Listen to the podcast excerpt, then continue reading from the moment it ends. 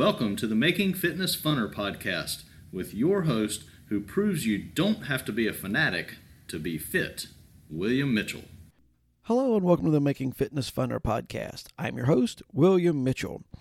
Week before last, I looked at a list of reasons that you may be having difficulty if you're trying to lose weight. Last week, I looked at 15 tips to overcome the dif- the reasons that you might be having difficulty losing weight. So if you're interested in a little bit of weight loss, you might want to check out those two episodes. This week, I'm going to ask, are you sick and tired of being sick and tired? If so, it just might be something you ate.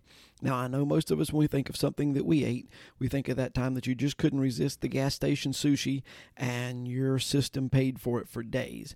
That's not what I'm talking about. I'm talking about the consequences of a less than optimum diet. And one of the effects of a less than optimum diet is chronic inflammation. Now, let's do a quick uh, physiology lesson.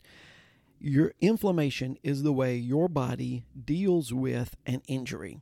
Most of us have, have twisted an ankle and it swells up nice and big and red and gets hot and it's very painful for a while. That's your body doing all the physiological things that allows that ankle to heal quicker. And in an acute case like that, inflammation is a good thing. However, if the inflammation persists for months, years, or your lifetime, then it becomes a bad thing. Matter of fact, chronic inflammation diseases are the most significant causes of deaths in the world. And some of the things that are caused by chronic inflammation um, type 2 diabetes. 30 million people in the American population have type 2 diabetes. Cardiovascular disease. It's the number one killer worldwide. It's responsible for one out of every three deaths in the United States. Chronic inflammation is also um, responsible for hay fever. And most of these allergies are not life threatening, but they lower the quality of life for you. And COPD is also generally caused by chronic inflammation. Now, is all chronic inflammation caused by what you eat? No, it is not. Um, there's there's a lot of different things. Uh, you could have a infection, a protozoa, a fungi, something like that. That just it's a parasite that won't go away. Um, you could have um, you could have inhaled something where you work. You could have gotten a foreign irritant that won't go away. It could be an autoimmune disease, um, such as like rheumatoid arthritis. However, for most people, the the biggest reason that you have uh, the the chronic inflammation is a poor diet and lack of exercise and possibly lack of sleep. Although some studies think that lack of sleep is caused by the chronic inflammation. So that one's a real tough one to, to pin down. But generally, poor diet and uh, lack of exercise are the number one contributors to this chronic inflammation. Some other things that can cause the, that can add to the chronic inflammation is just simply aging. You know, as we get older, um, you start to get increases in inflammatory molecules, but y- your diet can help improve that. Obesity. Um, the fat tissue actually produces inflammatory molecules. Um, smoking is a cause of inflammation, and stress and sleep disorders are causes of inflammation. But the one we're going to concentrate on today is your diet. And to put it plainly about the diet, um, you pretty much need to eat anything other than the standard American diet. Um, and there's a reason that the initials, and I'm sure they picked this on purpose, but the reason for this, the initials for a standard American diet are SAD, because it's really sad what this diet does to you. Uh, a real good one would be the Mediterranean diet. There's a lot of other ones out there. You need to eat more fruits and vegetables. You need to eat more fish. You need to eat more whole grains and legumes. You need to eat less sugar.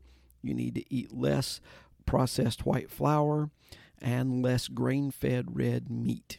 And I'm going to try to look at a lot of those things. The first thing I want to look at is the fat that you consume in your diet. And most of us, when you hear the word eating fat, you just cringe because you've been told that fat is bad. You shouldn't eat fat But even as I said back in episode 11, fat is not a four letter word. Well, that is unless you're really, really bad at spelling. But anyway, you desperately need fat in your diet. Every one of your cell membranes, and you've got trillions of cells in your body, and they're all like just a little bubble, and they're surrounded by a double layer of fat. And if you don't have that double layer of fat, you can't have cells. If you can't have cells, you can't be alive. All of your nerves, or most of your nerves, are wrapped in a layer of fat. And this is not an insult, but your brain is mostly fat. So you really need fat, but you need the right kinds of fat. You need healthy fats.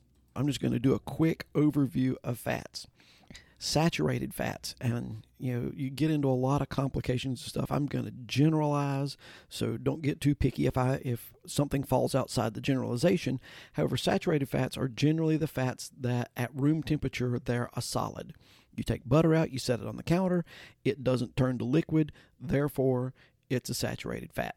Um, if you take um, a chunk of fat off of a steak and you leave it laying there, even at a higher than room temperature, it stays a solid. So these are examples of saturated fats.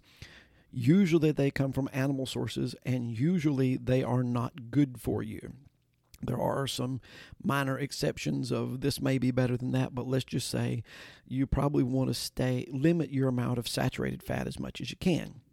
There's trans fats. Those are fats that would normally be a liquid at room temperature, but they've chemically altered them to make them a solid at room temperature, like margarine. And these are, and I really hate to vilify any type of food, but these are evil. They're created in a lab.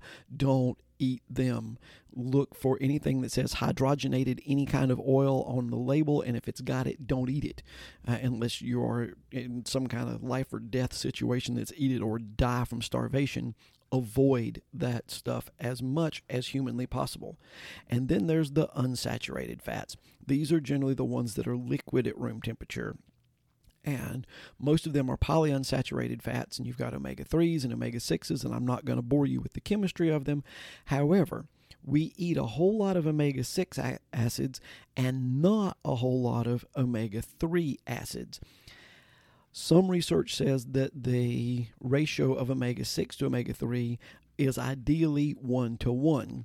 In the American diet, we eat about 15 grams of omega 6 to every one of omega 3, which is way outside the optimum range. And the higher the ratio of 6 to 3, they've also found that it increases, and I, this is a big word, I like to get to use big words, arachidonic acid in the cell membranes, and those cell membranes are considered sick cell membranes then by your body, and that increases inflammation. So those that's more chronic inflammation in your body.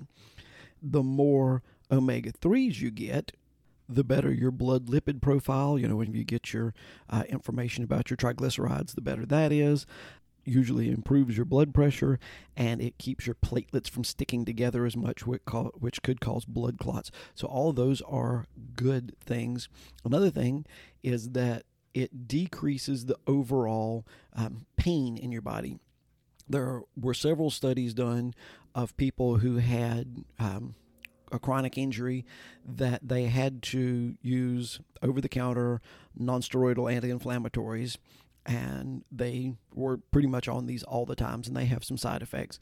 And a lot of them were helped just as much by a dosage of uh, fish oil. Uh, I will say that they cut the limit off at 1,200 milligrams of fish oil. Um, if you're going to if you want to do more than that, you probably ought to see a doctor and make sure that everything's okay. Um, usually, there's no bad side effects to them, but if you eat way too much, it can cause some gastric distress. So, you know, you need to check with a doctor for that. But in addition to supplements, eating more flax, more chia, um, more fish, more walnuts, um, replacing some of your oil with canola oil. All of these things will increase the amount of omega 3s that you have and will decrease the amount of omega 6s that you have and make that a little bit healthier ratio. And that might just make your fitness a little bit funner. I hope you've enjoyed this episode. If I've said anything that you thought was enjoyable or worth sharing, Please refer this to a friend so that they can have more fun in their fitness journey. Also, please remember to subscribe and like the podcast. As always, I'd like to thank One Accord for the bumper music and Paul Sink for the great intro work. And I hope you'll join us next week as we try to make fitness funner.